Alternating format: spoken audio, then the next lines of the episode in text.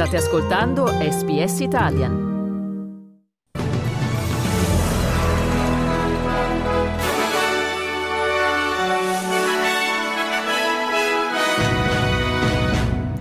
Sono iniziate le udienze della Corte internazionale di giustizia dell'AIA sulle accuse di genocidio contro Israele. Allarme bomba a casa del giudice che presiede il processo contro Donald Trump.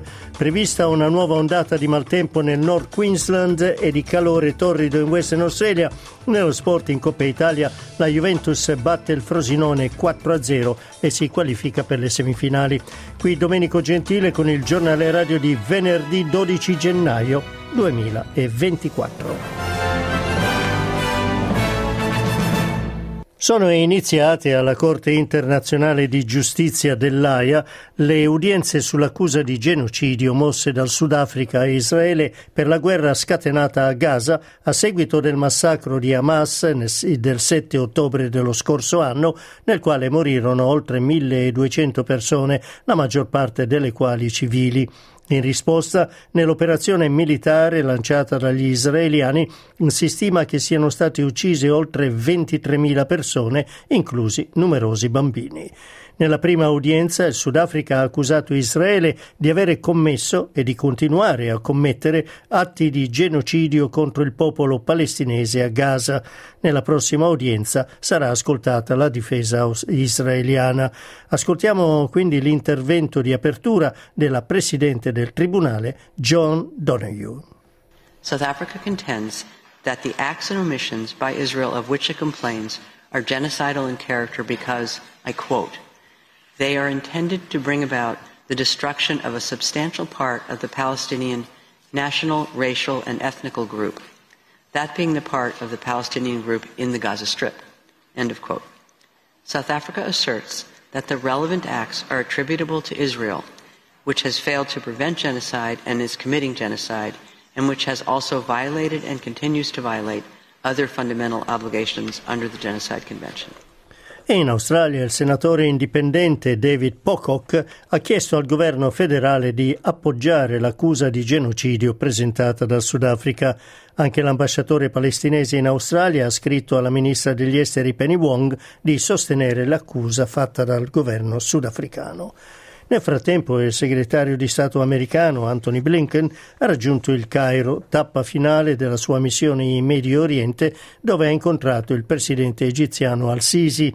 Una nota del Dipartimento di Stato fa sapere che il capo della diplomazia americana ha espresso apprezzamento per la partnership dell'Egitto nell'assistere la fornitura di assistenza umanitaria ai palestinesi a Gaza.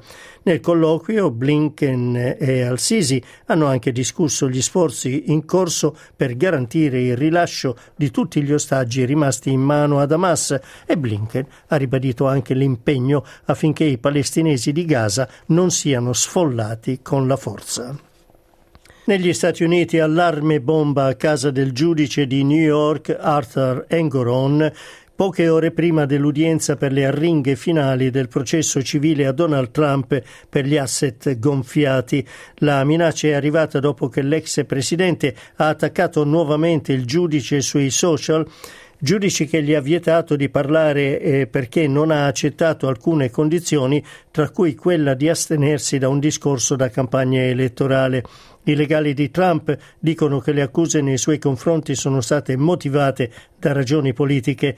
La procuratrice dello Stato di New York, Letizia James, accusa l'ex presidente di avere manipolato il valore dei suoi immobili per ottenere prestiti maggiori dalle banche.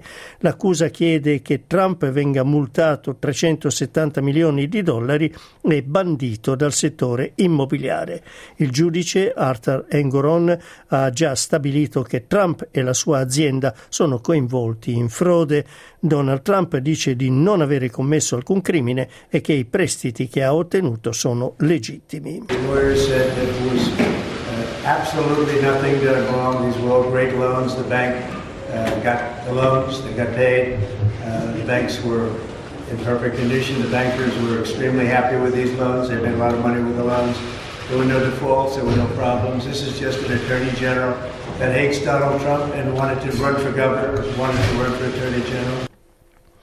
La sentenza è attesa in giornata. In Australia il governo federale è stato accusato di non avere preso azioni concrete per denunciare le violazioni dei diritti umani della Cina. Nel suo rapporto del 2024 Human Rights Watch scrive che il governo australiano non ha fatto abbastanza per sollevare la questione con quello cinese.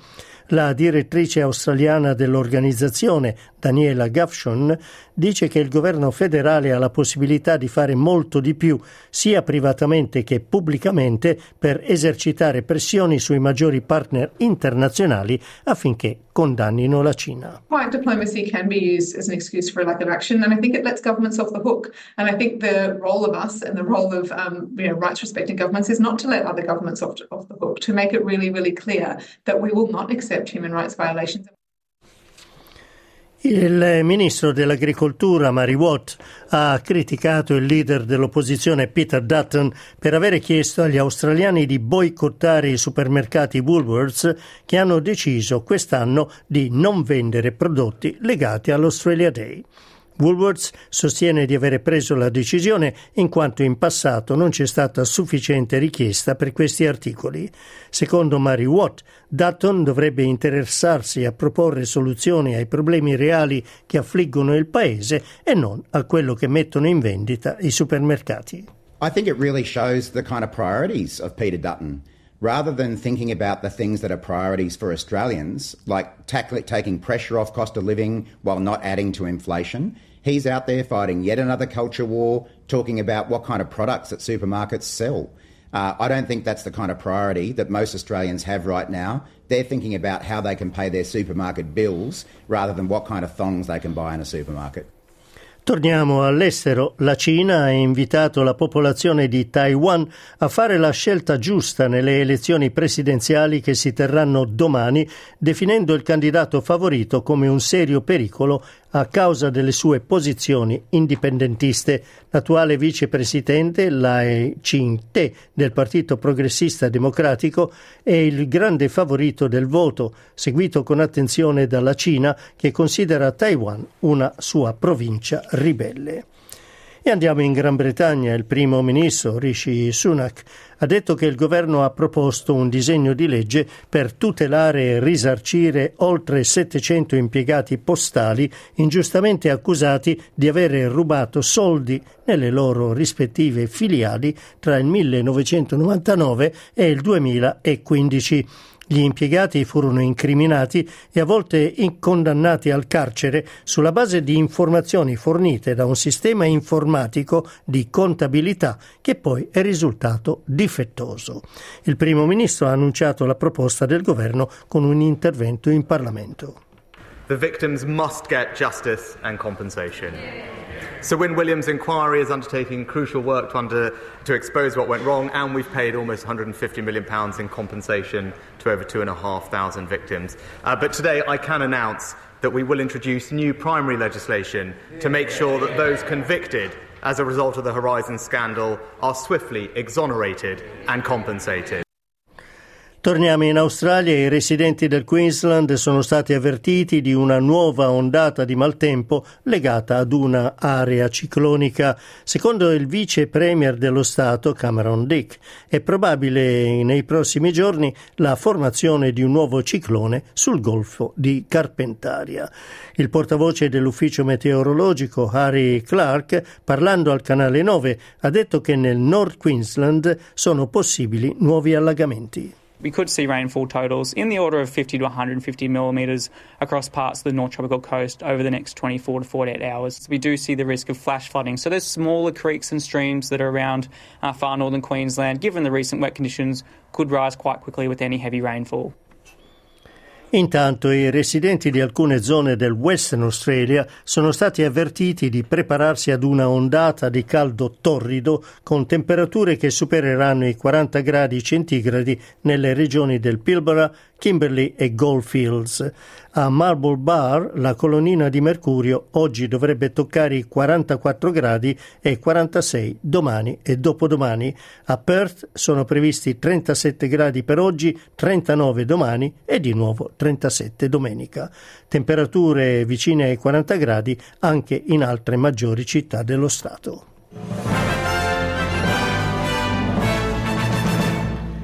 Mercato dei cambi, il dollaro australiano vale 67 centesimi di quello americano e 61 di euro. In Coppa Italia, ultimo quarto di finale, la Juventus ha battuto il Frosinone 4 0. In semifinale incontrerà la Lazio con la partita di andata all'Olimpico il 3 aprile e quella di ritorno il 24 aprile. Tennis Australian Open, ieri è stato annunciato il sorteggio del torneo. Diamo uno sguardo quindi ad alcuni degli incontri dei tennisti azzurri previsti al primo turno. Lorenzo Musetti affronterà il francese Benjamin Bonzi, Matteo Berrettini, il greco Stefanos Tsitsipas, Yannick Sinner, l'olandese Van Zandschlup, Matteo Arnaldi, l'australiano Adam Walton e Lorenzo Sonego, il britannico Daniel Evans. Tra le maggiori teste di serie, il numero uno, Novak Djokovic, dovrà attendere la conclusione degli incontri di qualificazione per sapere quale sarà il suo avversario, mentre lo spagnolo è testa di serie numero due, Alcaraz, se la vedrà con il francese Richard Gasquet. In campo femminile, Camila Giorgi affronterà Vittoria Azarenka, Jasmine Paolini, Diana Snyder, la numero uno del tabellone Iga Schwontek, l'americana Sofia Kenin, mentre la numero due Arina Sabalenka dovrà attendere la fine delle qualificazioni per conoscere il nome della sua avversaria. Diamo uno sguardo ad alcuni dei risultati delle qualificazioni, quindi al torneo di, degli Australian Open, dove erano impegnati i tennisti azzurri. Stefano Napolitano ha superato il tedesco Rudolf Molliker in tre set. Facile vittoria di Flavio Cobolli sul libanese Benjamin Hassen in due set. Giulio Zeppieri ha superato in due set Damir Jumur della Bosnia-Herzegovina e facile vittoria di Andrea Vavassori sul belga Kimmer Copegianne in due set. Francesco Passaro è stato invece battuto in tre set dal britannico Oliver Crawford, stessa sorte ha subito Federico Gaio ad opera del ceco Jakub Menschik L'australiano Dane Sweeney ha superato in due set Luca Nardi e l'americano Emilio Nava ha battuto in due set Mattia Bellucci e infine Marco Cecchinato è stato battuto con un secco 6-1-6-1 dal serbo Ahmad Medjedovic. Ieri non è scesa in campo alcuna delle tennisti italiane. Chiudiamo quindi con le previsioni meteorologiche, come annunciato nel giornale radio. Aperta giornata di sole ma molto calda, temperatura di 37 gradi. Ad Adelaide sole, 35 gradi a Melbourne, eh, nuvolosità in mattinata, poi schiarite 31 gradi ad Hobart, cielo prevalentemente sereno 27 gradi, a Canberra cielo parzialmente nuvoloso 30 gradi, a Sydney pioggia in mattinata, poi cielo nuvoloso 29 gradi, a Brisbane possibilità di pioggia 30 gradi. E invece pioggia intensa sia a Cairns che a Darwin, a Cairns 30 gradi e a Darwin oltre alla pioggia anche la possibilità di temporali, la punta massima per oggi è di 31 gradi.